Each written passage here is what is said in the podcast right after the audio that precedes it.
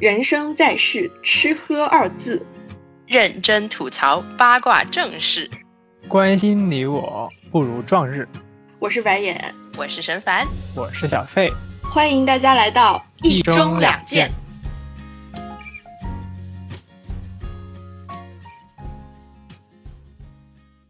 今天没有关心世界，也没有关心你啊。虽然我们会一直关心世界，一直关心你，但是呢，就是我们今天上线了一档新节目，就像大家在片头里面啊听到的一样，我们这个节目呢叫一中两见啊。然后呢，一中两见主要就是由白眼神凡还有小费三位好朋友一起唠嗑的一个节目。我们主要是会聊一些比较日常、比较生活化的一些话题。对，还没忘了跟大家打招呼，Hello，大家好，我是白眼。大家好，我是神凡。然后还有刚。刚才提到了，我们今天要上线一位新的常驻主播小费，欢迎小费。大家好，我是小费，跟神凡还有白眼也是相识多年的好朋友了。然后大家也一直很希望能一起搞点大事情，但现在就先从这小事情开始搞起。然后也很高兴能够就是来到这个节目，跟大家分享一些有的没的的东西。然后也希望大家听得开心。好官方哦。聊起来就不官方。好，那我们今天要聊的一个话题呢，是关于买东西。就是因为双十一刚刚过去嘛，然后后面很快有双十二。我和神凡在英国呢，马上又要迎来黑五，还有圣诞节前后的这个年终大促啊。所以就是说，这个世界是有一万个理由可以让你消费的。可是呢，过度消费不仅会让你囊中羞涩，而且呢，还会为环境增加很多负担嘛。然后现在有很多人也在提倡，就是说尽量减少消费。或者说是拒绝过度消费。那这期节目呢，我们一中两件的三位青年就要充当一下大家的防剁手小能手，分享自己反消费主义的心得和拒绝买买买清单。虽然我觉得到最后很可能会沦为一场分享失败经验的 机会，因为我已经失败了。对我就是赶紧。赶紧给大家分享一下你昨天晚上啊，怎么干了什么坏事儿？对我昨天晚上就已经破功了，就是在录节目的前一天晚上，我就没有忍住，我上一个美妆网站买了一些指甲油，然后为了凑包邮单，我还买了一瓶 BB 霜。忏悔，忏悔，忏悔，忏悔，忏悔吗？破功了，破功了。那大家在过去的这个双十一，当然我和沈凡在英国比较远，可能双十一不是特别方便。但反正前段时间英国这边也有一些打折促销活动了，就大家在国内或者说是在国外的打折促销活动里面，有没有买一些什么东西？那我作为国内代表，就先分享一下我在今年双十一的战绩吧。我觉得应该会是超长的一个清单，很好奇。这你们就看错我了。今年双十一很神奇的是，我什么。都没买，但这其实并不是我的本意哈。就是其实那天晚上，因为我相信国内的听众们，大家可能都知道，今年双十一马爸爸又搞了点新东西嘛。然后是分成了两波，第一波实际上在十一月一号就要开始，所有的尾款人就开始付尾款了。然后第二波就是在那个双十一就正日那天晚上，然后第一波的时候就真的是什么都没买，然后我就想说到双十一那天的时候，我就想说要不要再冲一下，结果那天晚上我下班之后就早早到家，就早早洗漱完之后，我就开始在那边就是开始逛。当然今年其实它的各种优惠什么的就跟往年还是差不多，无非也就是搞那种凑单然后满减什么的这种机制，然后所以我就在那边挑来挑去，就想说挑到它那个满减的额度就顶手了这样子。我就在大概八点钟开始挑，挑到了那天晚上十二点，因为大家知道付尾款要是在十二点之后开才可以付嘛。然后其实我挑了很久的这么久的原因，我并不是说想买很多东西，而是我只是不断的把我放进购物车的东西又重新拿出来，所以我就在不断的循环的这个过程，然后最后其实我的购物车里面有大概只有一家店的三四种东西。而且都是同一家店的，而且这家店也不是说特别火那种大牌或者大家都会抢的东西，所以过了十二点之后，啊，我又继续在那边想再凑一凑这样，结果在当我过了十二点大概二十三十分钟的时候，我想点下单的时候，发现我之前挑了四个小时的东西已经被抢光了。就是一粉是一个不太火的店的里面的一些小的东西，我想买的时候它已经没了。我当下其实是又有点生气，然后同时又有点无奈，我就把电脑默默关上，我就躺到床上啊，开始想这四五个小时我到底是用来干了什么？躺了个寂寞。对，就是真的是抢了个寂寞。我第二天也要还要上班，然后我又什么东西都没有买成，我想花钱，然后也没有花出去。我最后只是默默的打开我的微博，然后发了一条吐槽的信息，就是说啊我没有抢到。而且很讽刺的是，我那条微博发出去之后，因为我微博是个小号嘛。然后我发出去之后，那条微博莫名其妙的有三四千的这个阅读量，然后我就想，很多朋友应该就是在那个小时，就是付完尾款或者没付成尾款，像我一样打开微博开始吐槽。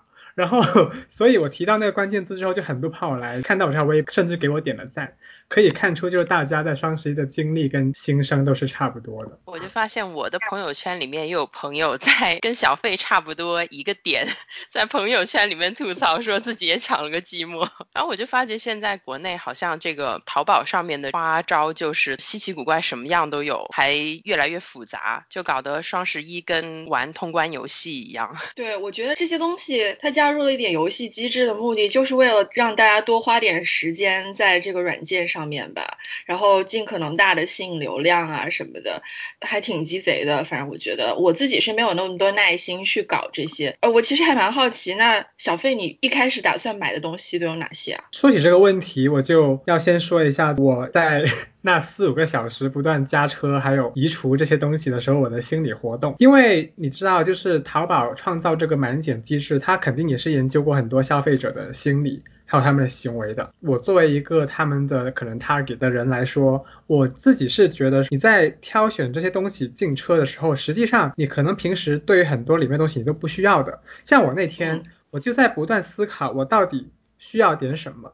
因为其实你说平时要用的东西，譬如一些衣服啊，或者是一些护肤品，或者是日用品，其实你本身这些东西都是比较快的消耗，还有就是你会常用到的，即便不在这个购物节期间，你就算平时没有折扣，你可能还得去买，对吧？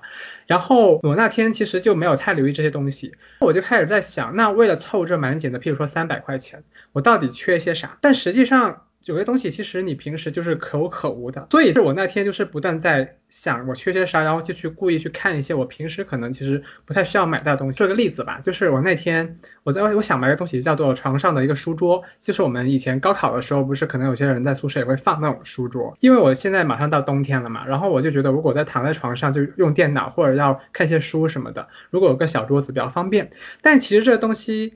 你说这不是很必要呢？那也不一定。像此时此刻，我是躺在床上跟两位对话的时候，我电脑就放在我的这个大腿上，其实也很方便啊。所以这种东西也是可有可无的。那我就那天就是我在不断的去浏览，还有就是尝试想要不要买，就是类似于这种类型的东西。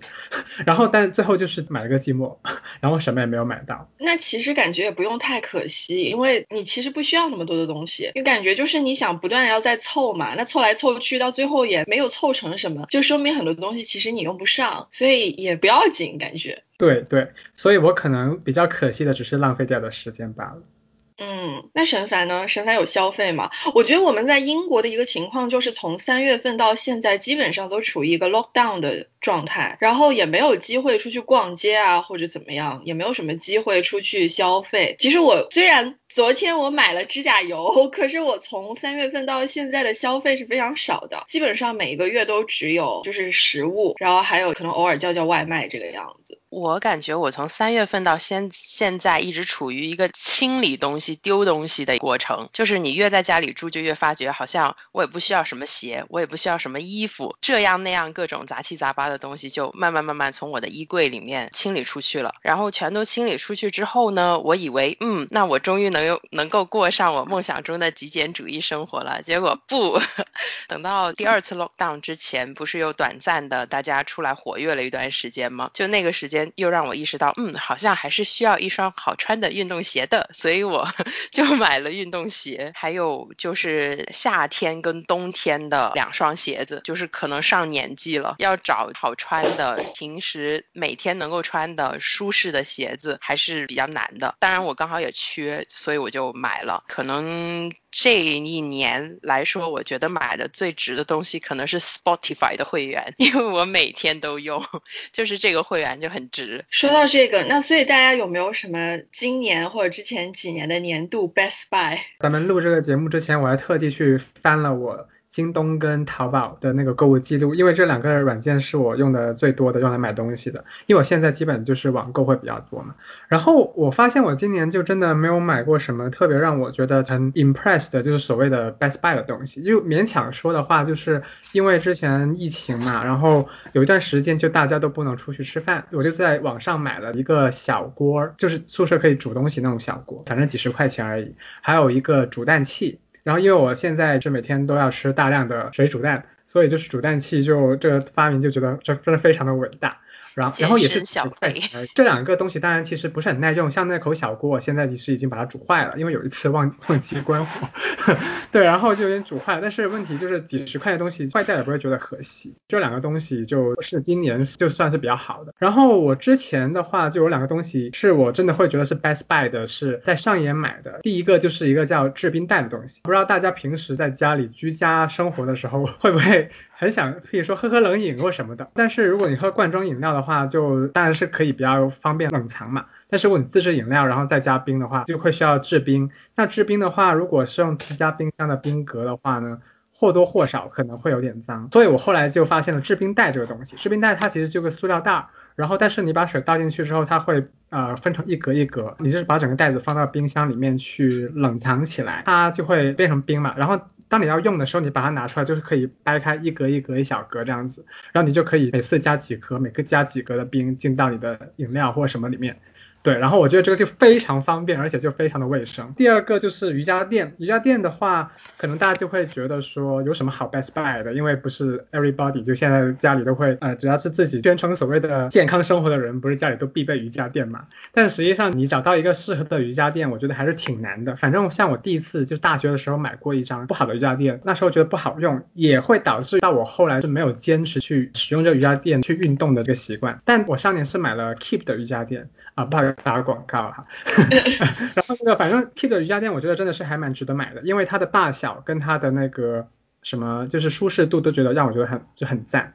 然后后来我就这家瑜伽垫就一直上年用到今年，而且之前就是疫情在居家隔离的时候，能让我在家坚持运动，所以我觉得这个也是买的很好的一个东西。对，哎，我听下来觉得小费非常的养生。你看他买的东西全都是很居家养生类的，都没有说什么一些我觉得真正意义上的那种不必要消费品啊，这些在我听起来都还蛮必要的。对啊，小费平时也是消费比较理智的一个人。是的。哎，那我倒是起一个话题，就想插入问一下两位，就就是啊，因为你们刚刚提到现在英国 lock down 了之后，其实可能购物的机会反而变少了。但是啊，如果现在国内的话啊，因为我们现在网购什么的不是很方便嘛，所以其实我觉得反而有很多人是正是因为这个疫情的原因而增加了很多在网上去。看东西和买东西的这种的时间，我不知道白眼跟神凡，你们在隔离或者是说被迫居家这段时间，没有反而更加的多的进行网购或者是网上去看东西的啊时间吗？我觉得我会诶，就是我之前提到的，我买的两双鞋全都是 lockdown 期间网购买下来。我原先也是属于那种买东西比较喜欢到实体店里面去看去摸，还有去试一下的。但是这次就是从三月份。到现在就基本上没有多少可以真的出去逛的机会，再加上我们村里面。本身也没有什么可逛的，所以我这几个月就开发了在网上给自己买鞋的一个技能，就是会间歇性的，因为没得出门消耗这种 window shopping 的欲望，所以就时不时会晚上自己一个人在家里没事的时候，就打开一个自己 喜欢的网站，就在上面看各种东西。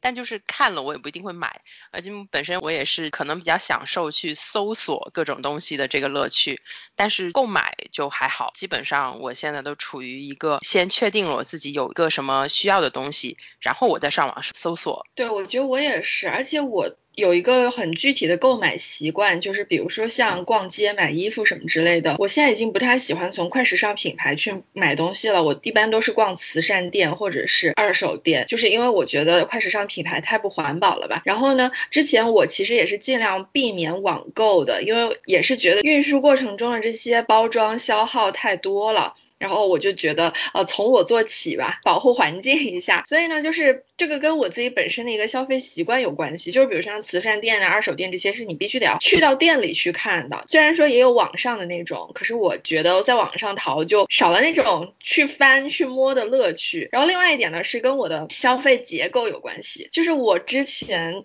在没有疫情的时候，我翻了一下我每个月的账单，其实最大的那种非必备消耗是在外吃饭或者喝咖啡。因为在伦敦这个地方吃饭实在是太贵了，但是我又经常会有一些社交活动，或者说是我有时候出去工作啊什么的，那我中午可能要在外面吃个快餐，那这样子积累下来，其实也是积少成多嘛，就它可以占到我每个月总花销的三分之一，甚至是二分之一，所以其实这个是一个大头，就是外食。那在疫情 lock down 之后，我没有有外食了，这一部分自然就是花销轻为零，然后我的消费就骤减，直接减半这个样。但是我这几个。月还是有上网买一些东西啊，可是就是也不是那种说，哎呀，呃，想逛一下，然后手痒啊或者怎么地的，都是一些我自己觉得真的需要的东西。比如说像我买了一台扫描仪，扫描我自己画的一些画，然后还有呢就是很多都是画材，对我这期间买了很多画材，然后就是买了一些日用品啊，呃，洗头发的，还有生发液。这种东西别说了，你这么一说，我也想起来，档期间我也买了这种东西。那因为我觉得现在购物节实在是非常多，所以在大家怎么看待在某一个时间，双十一啊这些各种名义搞的购物节，还有就是大家怎么看待在购物节期间进行疯狂采购的现象？我是觉得可能我个人的购物习惯的关系吧，就是大批量采购不是属于我自己平时会干的一件事情，但是。比如说现在打折季，像小费之前也提到过的，就是你可以补一些日用品、消耗品这些的，这个都可以理解。然后我以前像英国这边黑五的时候，它有一些家用的小电器什么的东西，它会打折，所以我当时买过电动牙刷。就我觉得这一类生活必需品在这个时候买，本身价格是划算的，然后也是必备的。但是我看很多人会这个时间也会囤些护肤品啊，还有各种化妆。品或者各种杂七杂八的东西，就有时候就会觉得，其实有很多护肤品，可能你就是 click 那一下的那种多巴胺的分泌，但是你实际上日常使用，因为你自己肌肤状态可能会会有变化。所以你可能需要的东西也会变，你这一刻囤下来的觉得划算的东西，其实并不一定在你后期使用的过程中能给你带来它应该给你带来的一个功效，所以这一类我就不会囤了，而且有很多是有保质期。然后像你说衣物这一类的消耗品，我也是比较喜欢去慈善商店或者是二手商店去淘。所以你说这个一个时间大批量的购入衣物什么的，这我也觉得没什么必要，而且。据我多年消费经验的一一个反思过后，我就发觉，就是如比如我一次性买一批衣服的话，那其中可能只有一两件是我真正会留下来的，剩下的那些都是我当时觉得，哎，这好看啊，这划算，哎，这打折，这种。臆想的我缺一样什么什么，最后留下来的其实还是很可能基本款，我每天都会穿，任何场合都能用得上的。所以这种打折季对于我来说就不是太有吸引力了。小费呢？我觉得我对呃双十一或者是国内的各种各大购物节的反应的话，还是前几年到现在是有一个变化的。记得我刚经济独立的第一年的时候，就刚好那一年的双十一，因为就刚好自己赚到钱嘛。然后我就想说，我终于可以就是撒开手买东西了。那一年就真的是买了挺多无谓的东西。刚刚说了 best buy 嘛，然后其实我突然想起那一年我就买了一个算是呃也可以说是 worst buy，但是呢 也没有那么 worst 啦，就是我买了一个面膜啊。其实我平时个人是不怎么用面膜的，而且那个还是一个涂抹式的面膜。然后我买它是因为我在那段时间就是看到很多的社交媒体，还有甚至看到一些综艺节目里面。都有人在推荐这个品牌的这一款面膜，然后我就买了。现在想起来，其实我买那个的时候，并没有去思考说我自己是不是真的会需要用到，或者真的是这么种草这个东西。我可能就真的是一时头脑发热，跟风就买了。然后那一年，反正就是像这种东西，我就我就买了很多。逐渐到了后来的这几年之后，我就发现我的这个热度就可以说真的是直线的下滑，就是我越来越。不会被这种所谓的大促或者是每年的什么什么疯狂减价，然后什么是这种呃集中消费的所谓的节日去影响了。然后我觉得首先有一个很重要的原因就是我越来越觉得商家其实在这个时候他所搞的那些。啊，当然我指的是国内哈，主要就是他们所搞的这些优惠活动或者是所谓的降价，其实并没有那么大的优惠力度。譬如说，现在很多人会在双十一重点去囤护肤品，但我发现说，你双十一的时候，其实你那个价格跟平时同样一个大牌的护肤品店家，他卖的那个东西其实价钱是一样的。那他双十一好的是什么？他可能会送你一些小样，或者是什么买一倍然后送多送一倍的量，但是当他多送一倍就是就是可能是五个小样这样子。我不知道就对于这种 promo。Motion 的 mechanism 是有多少人是会觉得被吸引到的？但反正于我而言，我觉得就是真的是一个很无聊的噱头，就是我是不太会被所谓的有点小恩小惠的东西去吸引到的。就是如果你去逛实体的商场，然后同样去买护肤品或者化妆品，我相信两位应该有经验，就是如果那个柜姐够好。他送你的东西，其实分分钟也比得上双十一这些店家送给你的大促的这些好的东西。然后我观察我身边的朋友，他们其实大部分还是跟我一样，就算的比较理智，因为这几年来就是都不会说在双十一去集中去囤东西。真的囤的话，也是囤一些日用品，譬如说我为女性朋友。他每年可能会趁着双十一去囤卫生巾，而且会囤够呃就差不多一年的量。然后我觉得这个就是真的是很理智的一个消费，因为可能这种东西你平常每天都要用到，而且因为他每天会用到，他会留意这个价格变化，然后他会觉得说，哎，这个时候入手肯定可能是最好的时机，然后也能的确是实用的东西。那我觉得这种消费就是很可取的。因为我自己在国外的时间的时候，当然有经历过所谓的黑五，但是我记得那个时候我其实并没有买什么东西，所以我不知道。国外的这种购物节或者是这种集中促销的时节，啊，是不是？可能他们的优惠是的比较实在，我觉得这个的确是跟国内外的电商模式差异有关系的。因为在国内的话，其实你是非常依赖于平台，比如说像淘宝、拼多多或者是京东，你的任何的购买其实首先是要接入这个平台，然后有很多的活动都是平台在搞的，比如说像跨店满减啊之类的，它会有一个刺激你过度消费的机制在里面。但是我觉得，起码在国外的话，虽然也有亚马逊啊、eBay 啊之类的，可是相对来说，每个品牌之间它他们会在独立的网站上面进行促销，你可以去分别单独进行购买，那你就不会有那么多的诱惑去告诉你说啊，你要跨店满减，然后你要东凑凑西凑凑，然后你就到时候东买一堆西买一堆，买了其实本来不需要的东西。像我买护肤品，比如说像那个平价品牌 The Ordinary 是吧？那我就直接上它的官网去看，它就是每年黑五的时候有百分之二十三的折扣，就是好拗口的一个折扣。对，但是反正它会打这么多折，其实就是很实在，你也不用说是为了。我要凑什么东西？我要凑一个跨店满减，然后我要看完这个 ordinary，我要去看那个店家，就没有，我就。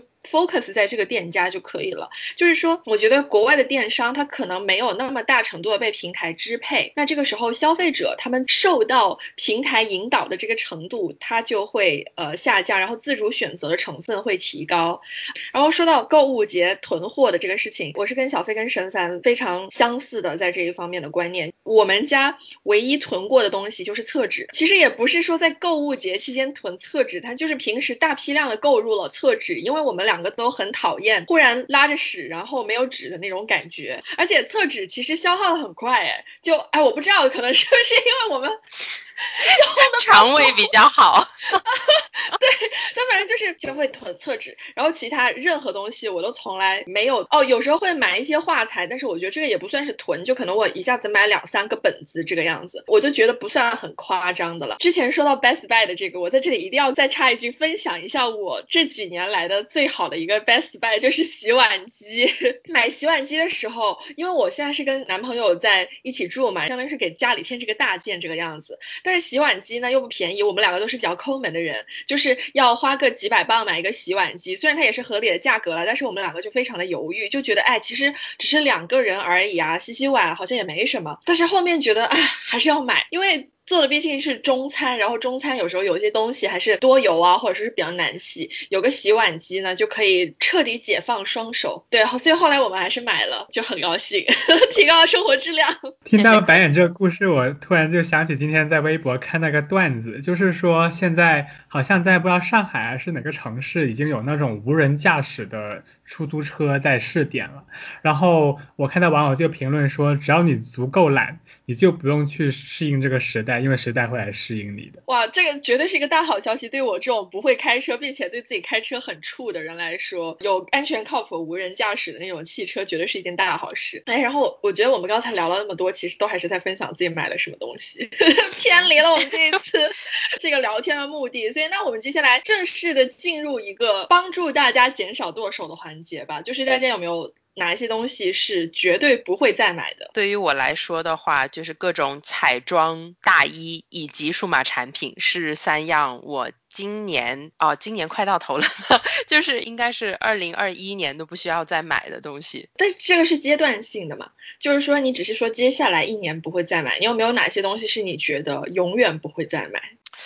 对，我觉得这太容易打脸了，真的没有什么东西是我我可能是绝对不会再买的，只能说是哦，我阶段性的，或者就是就是很久没有买过，以及接下来比较长的一段时间都不会购买的。呃，我就是在认真的思考了一下，然后没有 是吧？没有，对，就好像是就是因为也像。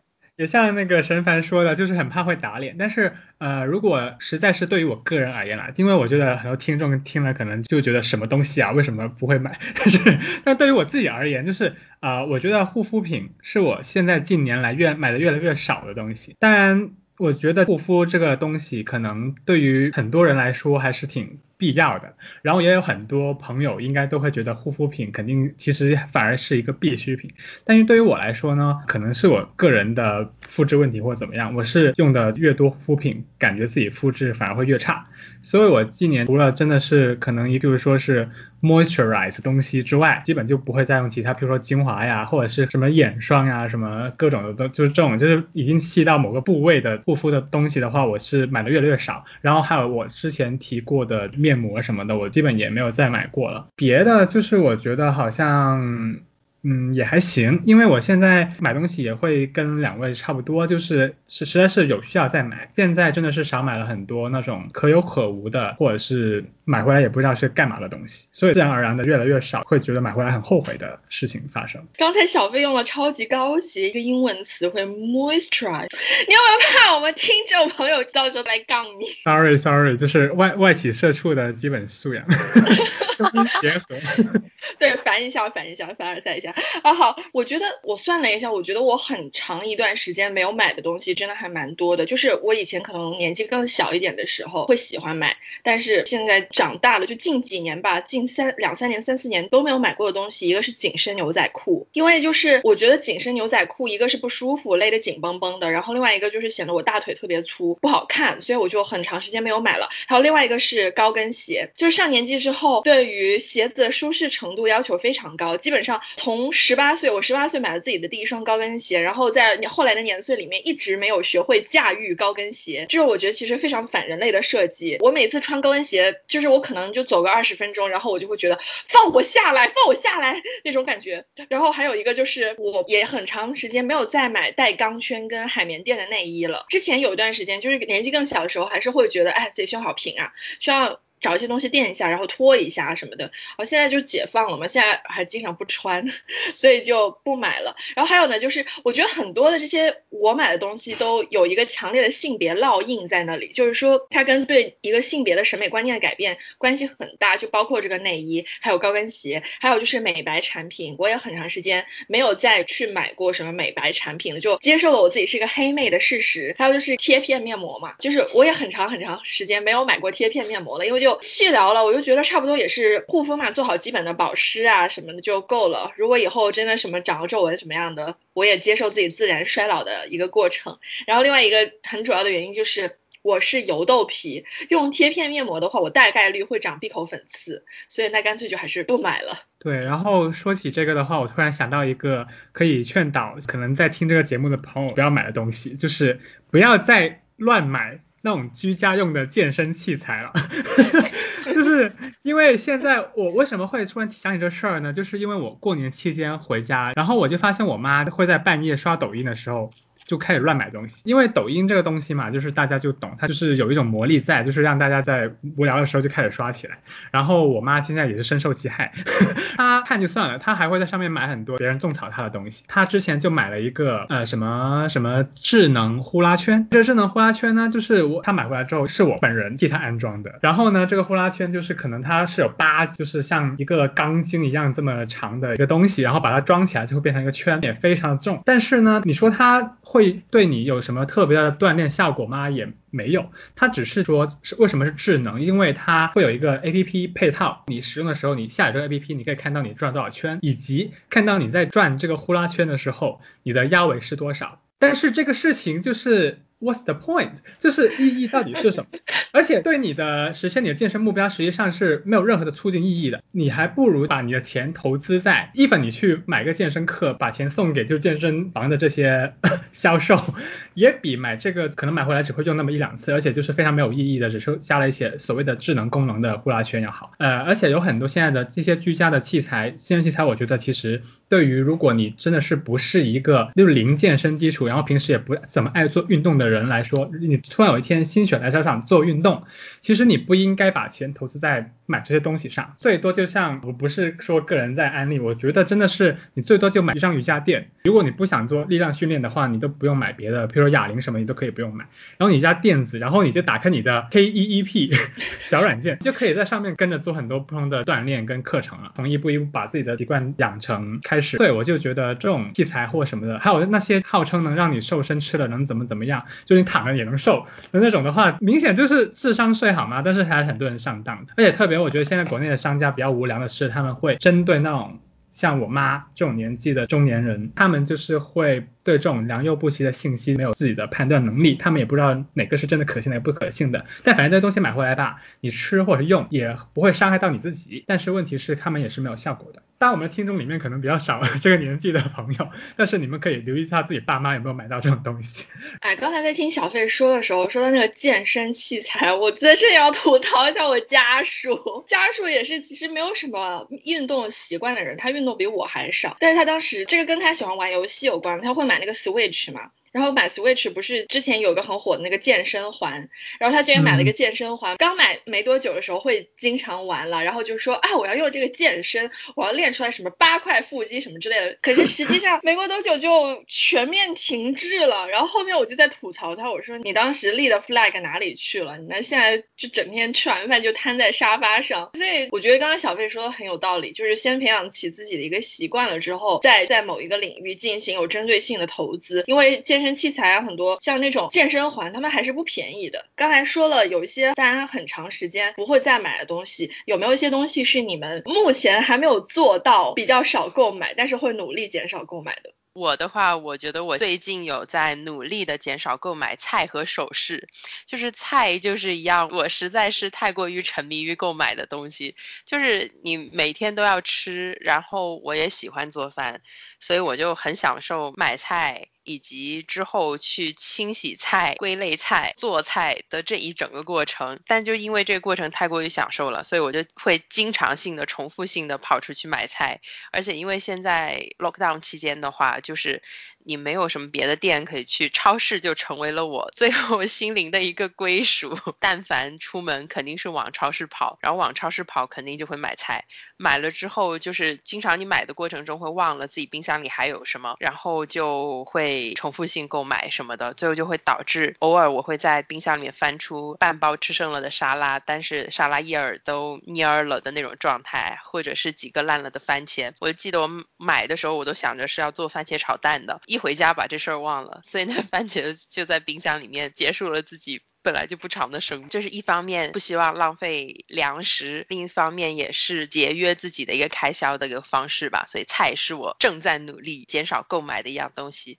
然后首饰的话，就是 可能我觉得每个人都有会忍剁的几样东西，像首饰可能就是我会忍不住剁的，而且我喜欢一些稀奇古怪的，不能够轻易安心于就拥有一些基本款，所以就老是会想东想西。但是这个东西也是因为金属它在其实制造的过程中也会造成很多环境的污染什么，那我现在就 告诉自己，嗯，为了自己的荷包以及为了环境，我要减少这一块的购买。不能乱来了。这个就是我主要的两项已经在进行中的克制自己购物欲的东西。但有一说一，就是是 根据我对两位的认识，就是我觉得你们买东西还是非常的克制，以及就是你们买的东西是让我不会觉得说是浪费或者是怎么样，就是因为我记得我多年前是有去。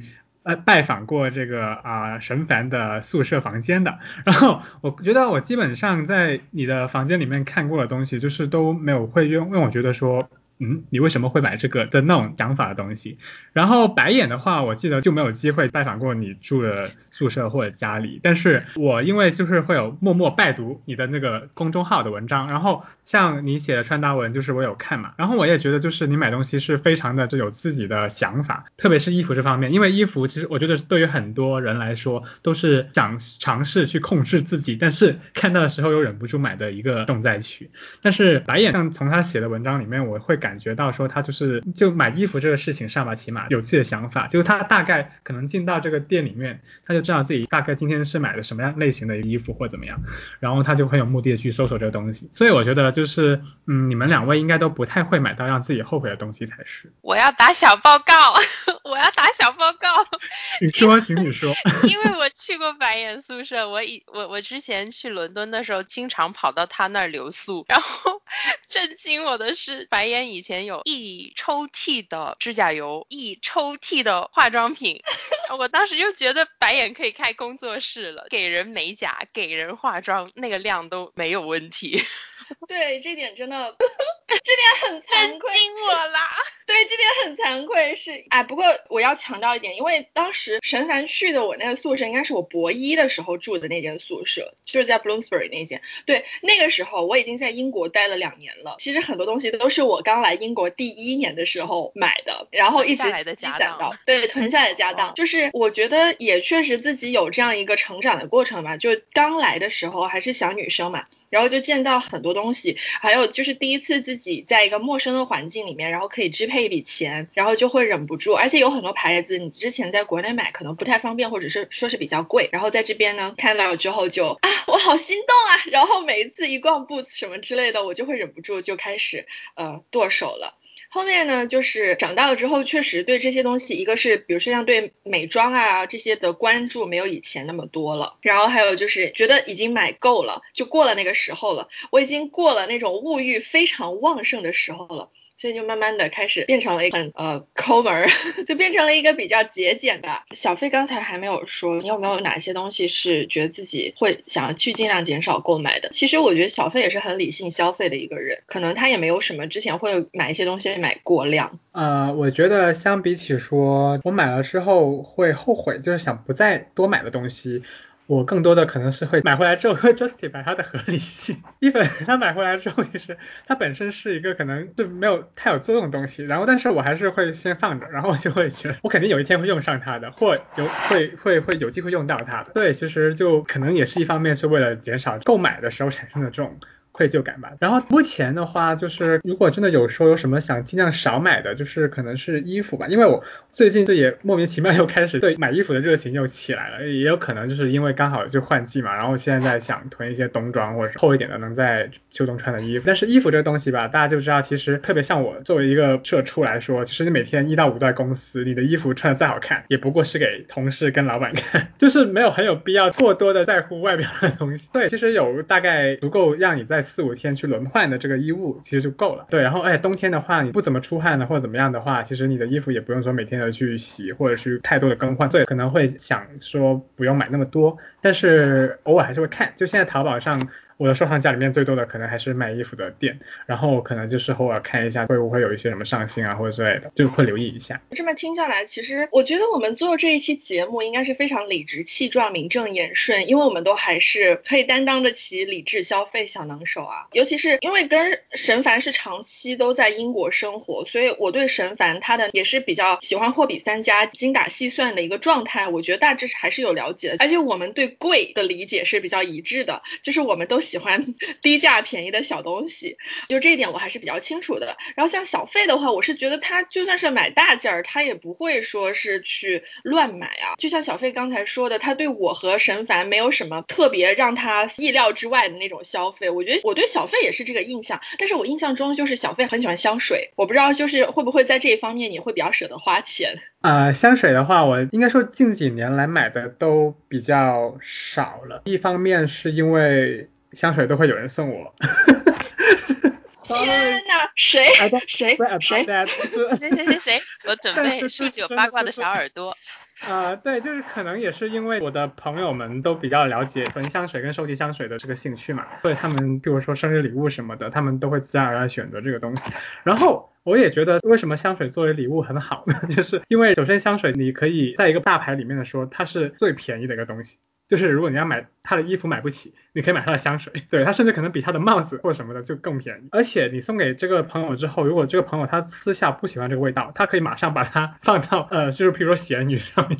就把它卖掉，就是出手也非常的容易，所以我觉得香水作为礼物就是非常好啊。但是你像你刚刚问到我，就说有没有在这方面投资很多，倒是没有。呃，我近几年来投资最多的方面，可能就是真的像刚刚你所说的，就是是我在培养了一个兴趣之后，才会有目的的去增加它这方面的投资。那我这几年来最多的就是在健身方面，因为就现在的话，在健身上花的钱，可能就是占我支出的最大一部分了。因为除了平时可能有些有些。时候会上课，我可能还还会买一些补剂，然后还会买一些我在家里自己用的器材，但是那些。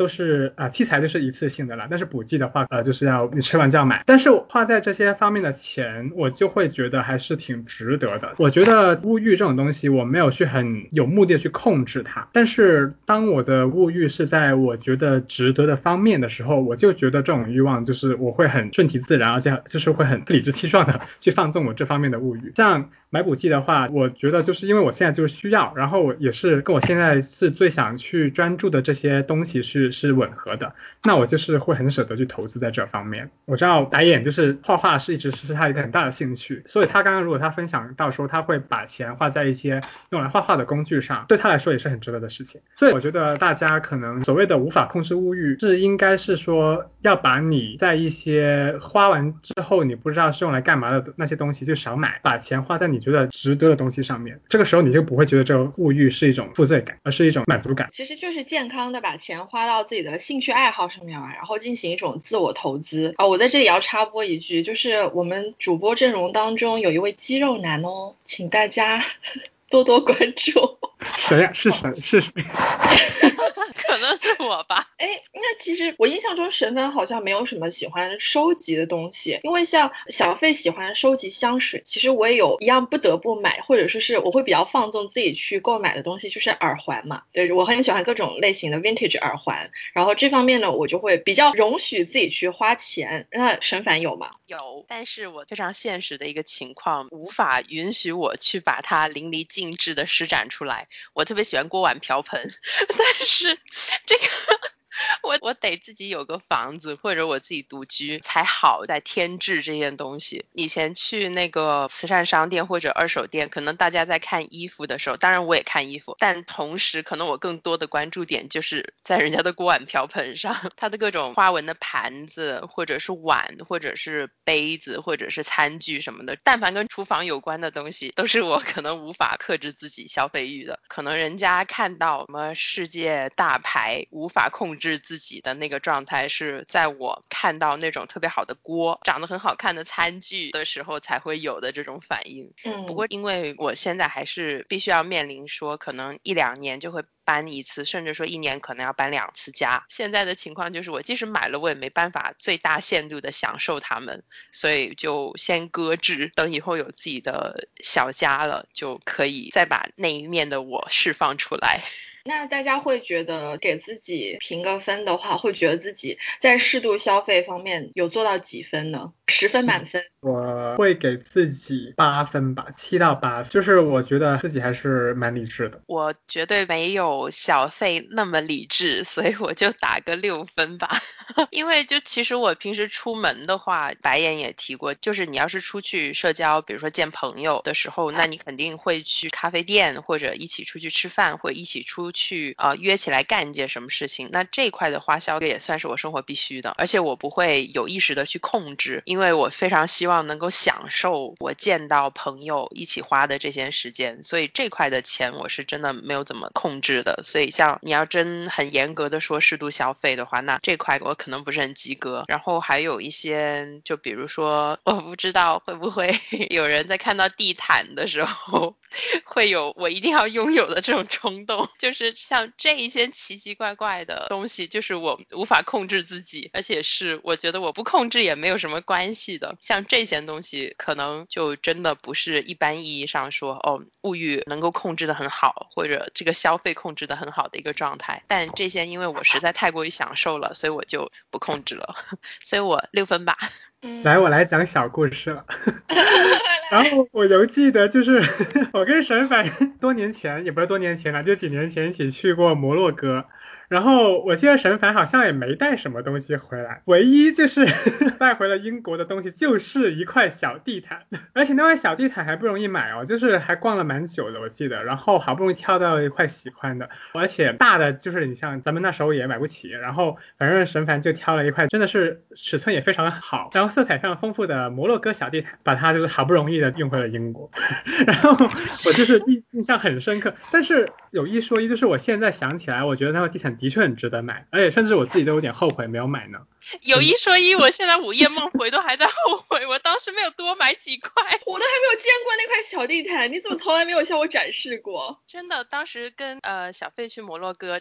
我们真的就是背着书包就过去的这种状态，然后我回来的时候，唯一多的一样东西就是那个地毯，而且就差点因为那个地毯可能另外要加一个那个行李的费用的这种状态，我都还是不行，我一定要把它扛回来。但是因为那个摩洛哥地毯它其实是比较适合挂起来，它放在地上它不是说那种很柔软那种料子的，而且你在地上老是踩的话，那个颜色很容易被磨损掉。就是一旦你找到喜欢的呢，你又想要长长久久的。希望它能保持那个样子，所以原先在带回宿舍之后，我都没有怎么用。后面我们广州的家里面重新装修了，它就成为了我卧室床前的一块小地毯。我能最大限度的享受到它，看到它，但是又不会过度的磨损它。好的，提上议程。下次再回国的时候，我一定要去沈凡家参观一下他这块小地毯，诚邀你来玩。白眼，你们对自己的打分会是多少呢？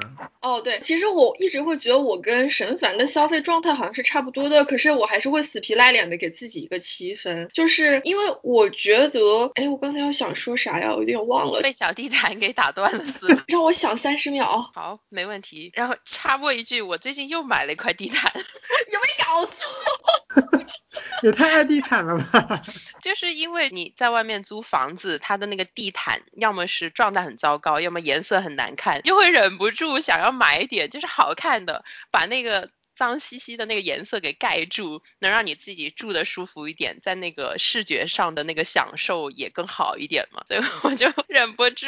但是我买的是一块二手的地毯，所以就是在某种程度上安慰了我，嗯，二手的嘛，就它还是一个被人家珍惜过，然后现在转手到我手上继续珍惜的一个东西，又很好的 justify 了自己。对，我想起来我要说什么，就是想说大家对于物欲的这个理解可能还是不太一样的。我是觉得物欲每个人都会有，或者说是欲望购买的消费欲。每个人都会有，但是呃，与其说是一味的去压制它，不如想到一个最大化、合理分配自己现有可支配的预算，以及能够做到符合自己的一个消费还有生活理念的一种方式。那对于我来说呢，就是我还是有很多东西我很喜欢的，然后呢，有时候还是会呃想要剁一下手啊，或者怎么样。我其实没有说很明显的去压抑自己的购物状态，可是我每个月的消费相比很多人来说，其实还是不是太多。我觉得很大的一个部分就是，第一。是尽量少的网购，因为在网购的时候，我觉得你就会受到那些图片刺激啊什么的，或者说是 campaign 有很多广告啊什么的，一下刺激你，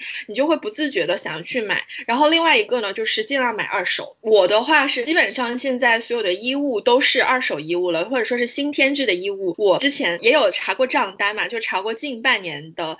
哦，没有近半年，近半年在疫情，就是之前可能去年的账单，我凡是买衣服，我基本上都是在慈善店、二手店，然后呢，唯一不在慈善店、二手店购买的快时尚品牌就是优衣库，就我只有偶尔在优衣库买一下衣服这个样子。还有呢，就是我不在非打折季的时候购买像化妆品、护肤品还有衣物这些东西，就是这三点，尽量买二手，然后尽量不网购，还有就是尽量少在非打折季买东西，或者就是我基本上不买全价的东西。就是通过这些方式，我觉得是压缩自己的开支，然后又不会 让让自己觉得好像日子过得苦哈哈的这样。还有呢，就是像沈凡说的，跟朋友出去吃饭呐什么之类的，我并不会觉得这些对我来说是一种过度消费吧。但我现在会有一个偏向，就是与其说跟朋友约出去吃饭，我可能会更倾向于约出去喝咖啡，因为在伦敦吃饭确实实在是太贵了，而且你有时候吃的还。不一定特别尽兴，嗯，所以就是会这种社交的模式会稍微改变一下。但是其实我觉得吃饭对于我来说，相当于是一种体验消费，它就跟我去看剧、看电影、看展是一个性质的。那这一方面的开销，我觉得也是我的生活必须吧。那我们接下来进入今天的最后一个环节吧，就是所谓的种草跟拔草。嗯，那两位会觉得自己会很大的受到就是各种社交平台啊这些上面这些种草信息影响吗？我觉得还是会无法避免，即使我可能在社交平台上晃荡的时间并不是很长，但是像 B 站啊、Instagram 啊上面这种。广告信息无处不在，而且现在的这种广告，它可能不仅仅是我强行给你推销一个产品，它是无形之中在各种穿搭或者美妆或者生活类的视频里面添加进去的。所以自己在看人家一个 vlog 或者是一个生活状态的分享里面。你就无形的接受到很多消费的符号性的东西，就是我觉得这种比起直接的一种产品的推销，对于我来说可能更难以拒绝吧。不过因为我也属于，要是我真有什么想要的东西，我会去查很多背景小资料，但我个人感觉还是比较无法避免。而且现在我们看很多 vlog，还有比如说综艺节目，消遣性的娱乐的时候，有时候可能是一种生活状态。还有是一种服务或者是一种体验，它会让你种草。但是这个种草呢，它最后还是以一种消费的形式去实现的。所以就是我觉得这个过程中，你还是在进行一个可能在用钱去置换一些文化符号。这样的一个过程，这个相对直接性的，比如一个爱马仕包包，或者说一个呃 SK two 产品的直接推广，它要更软一点，但是它也还是是一种消费。嗯，那小费呢？嗯，我个人的话，我是比较少受到社交媒体或者是内容平台上面的这些营销的影响的。当当然也可能因为我个人现在就是。做的事情就是我的工作也跟这些呃相关，就是因为我们之前也做过所谓的 precision marketing，就是精准营销。那其实大家很肯定，特别在国内的话，这种现象是非常非常严重的。你只要用智能手机，你会发现在你用了一段时间过后，你的所有的 APP，但凡它是涉及到这种营销内容的话，他给你推的东西，一看都是差不多东西，而且都是你可能会感兴趣的东西。我觉得当今这个时代的可怕之处就是在于说，你的所有东西都是 expose 在外面的，你的所有信息其实要去 marketing 你的人，他们都能掌握，都能知道。对，就导致说为什么现在的种草会变得那么的简单，而且那么多人会这么容易被种草，就是因为实在是他们对于你这个人的一些行为习惯，对于你的兴趣，对你的爱好，甚至你对于你最近可能会留意的东西，都能够非常快的掌握到。他们的手上，然后所以他们能非常精准的对你做一个 marketing。所以的话，我自己现在是非常极端的，是说我会把我手机上的这些软件，譬如我之呃上面提过的什么抖音啊，还有一些小红书呀这种类型的软件，我都全部卸载掉了。另一方面的话，我觉得我自己现在反而更容易被种草的，可能是通过我身边的人，例如说他们会吃过一些好的餐厅，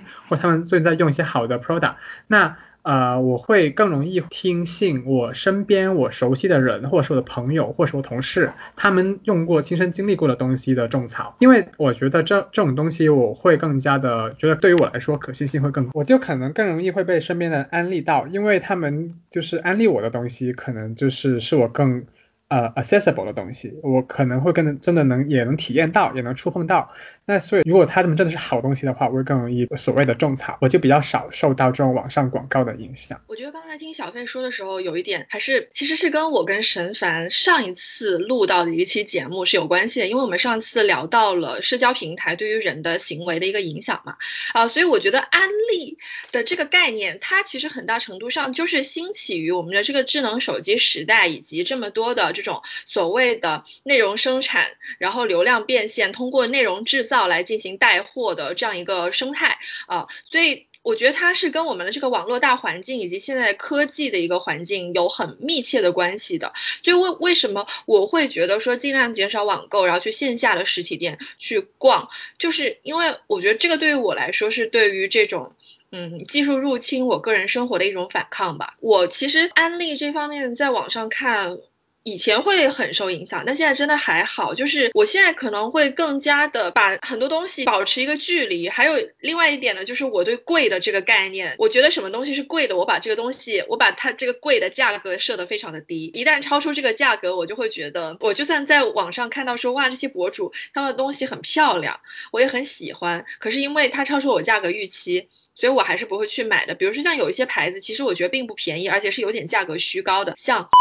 然后还有，甚至里面有一些牌子，然后这里面我觉得完全就不至于卖到那个价钱，对我觉得性价比非常的低。这些又是现在比较流行的牌子，我还是不会去买。嗯，选择慈善店，就是因为其实你经常可以在慈善店里面找到这些。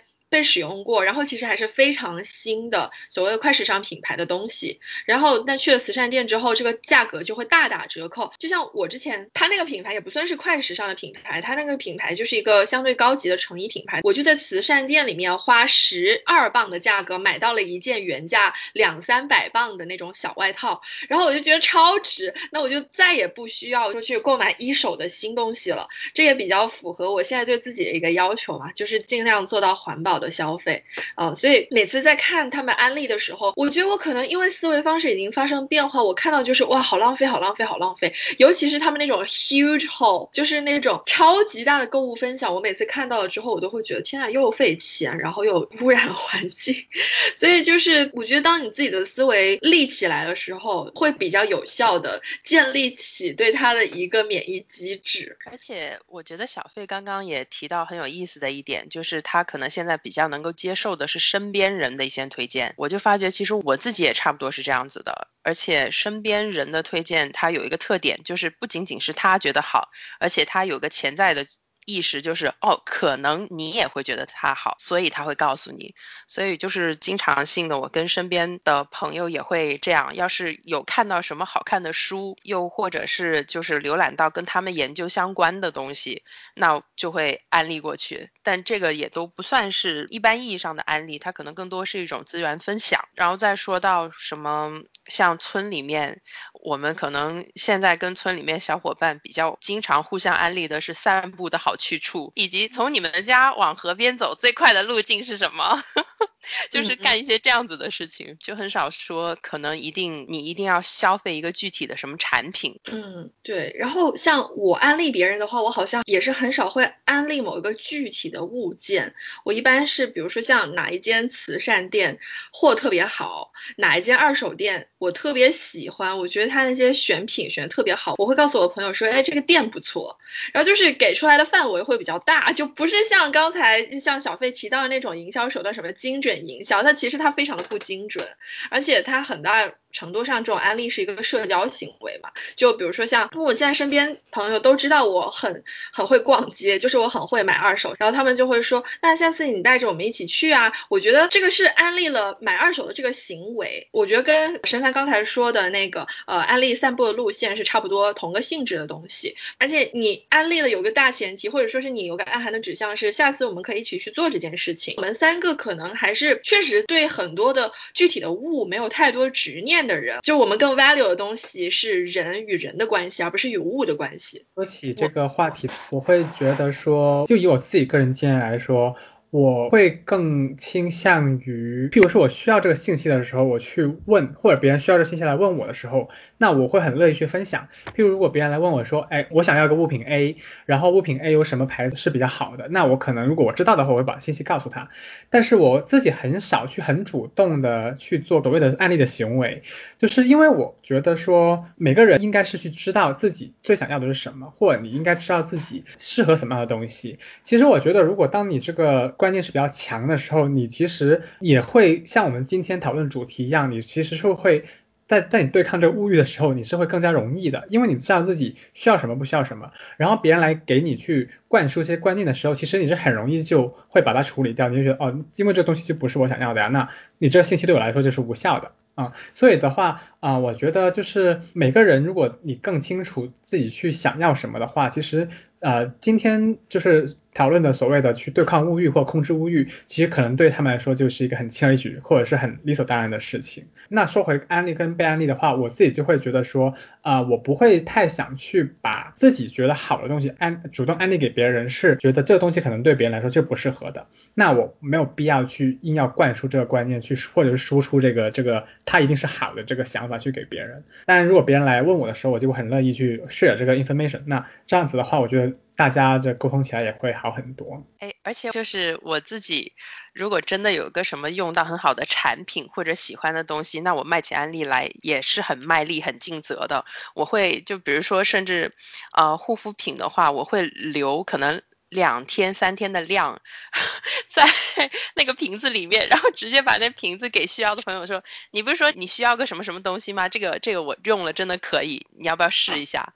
然后看让人家用几天，就是没有必要说如果这东西真不适合你，你你自己买了一瓶新的用了之后，那样就比较浪费钱。如果真的是我觉得好的东西，那我可能会这样子去，也不算强行卖安利吧，就也是对方。”呃，真的跟我说过他自己有这样的需求的时候，我才会这么做。哎，我觉得得了，大家刚才大家都太谦虚了，每一个都给自己打十分吧，十分满分。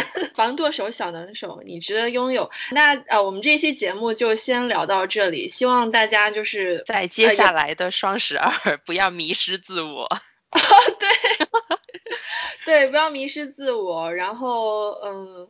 祝大家都发财，这是最重要的事情。祝大家都发财，然后好好储蓄，祝我们早日实现那个什么，可以提前退休。今天刚看到退休年龄又往后延了，所以可能以后养老我们都要靠自己了。好好理财，适度消费，健康储蓄，创造美好的新人生。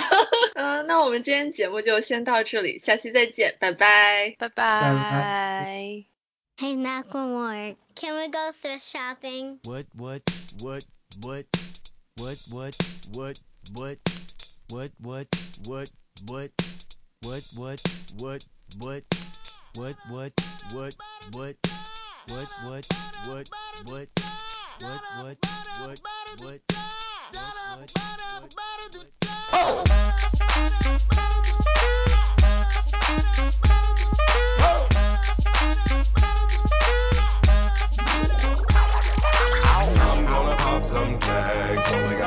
twenty dollars in my pocket. I'm, I'm hunting, looking for a come up. This is fucking awesome. Now walk into the club like, what up? I got a big cock. I'm just pumped. I bought some shit from a thrift Whoa. shop. Ice on the fringe is so damn frosty. The people like, damn, that's a cold ass honky. Rolling in hella deep, headed to the mezzanine. Dressed in all pink, except my gator shoes. Those are green, draped in a leopard mink. Girl standing next to me. Probably should have washed this. Smells like R. Kelly sheets. But shit, it was 99 cents. I get copping it, washing it. About to go and get some compliments. Passing up on those moccasins. Someone else has been walking in. Bummy and grungy fucking man. I am stunting and flossing and saving my money. And I'm hella happy that's a bargain, bitch. I'ma take your grandpa style. I'ma take your grandpa style. No, for real. Ask your grandpa, can I have his hand me down? Velour jumpsuit and some house slippers. Dookie brown leather jacket that I found. Dig it. They had a broken keyboard. I bought a broken keyboard. I bought a ski blanket. Then I bought a kneeboard. Hello, hello, my ace man, my mellow. John Wayne ain't got nothing on my fringe game, hell no. I could take some pro wings, make them cool, sell those. The sneakerheads will be like, ah, he got the Velcro. I'm gonna pop some tags, only got $20 in my pocket. I'm, I'm, I'm hunting, looking for a come up. This is fucking awesome. Ow.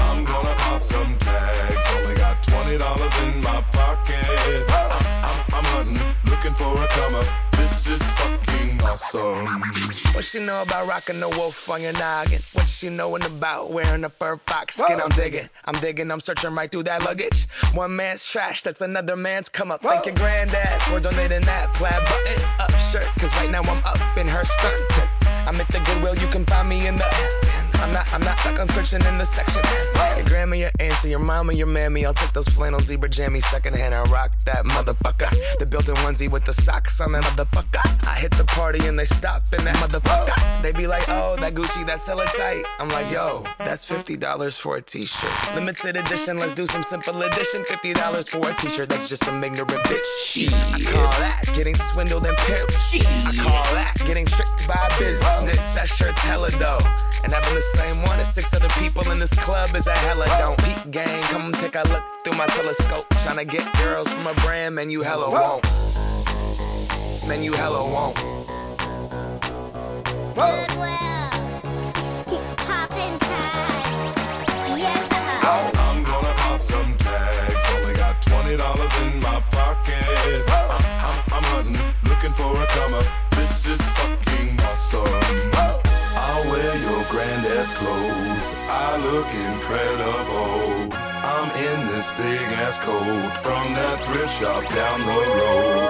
I'll wear your granddad's clothes. Damn right. I look incredible. Come on, man. I'm in this big ass coat Big ass from coat. that thrift shop down the Let's go, road. come on. I'm gonna pop some tags. Only got twenty dollars in my pocket. I'm, I'm, I'm hunting, looking for a come up. This is fucking awesome. Is that your grandma's coat?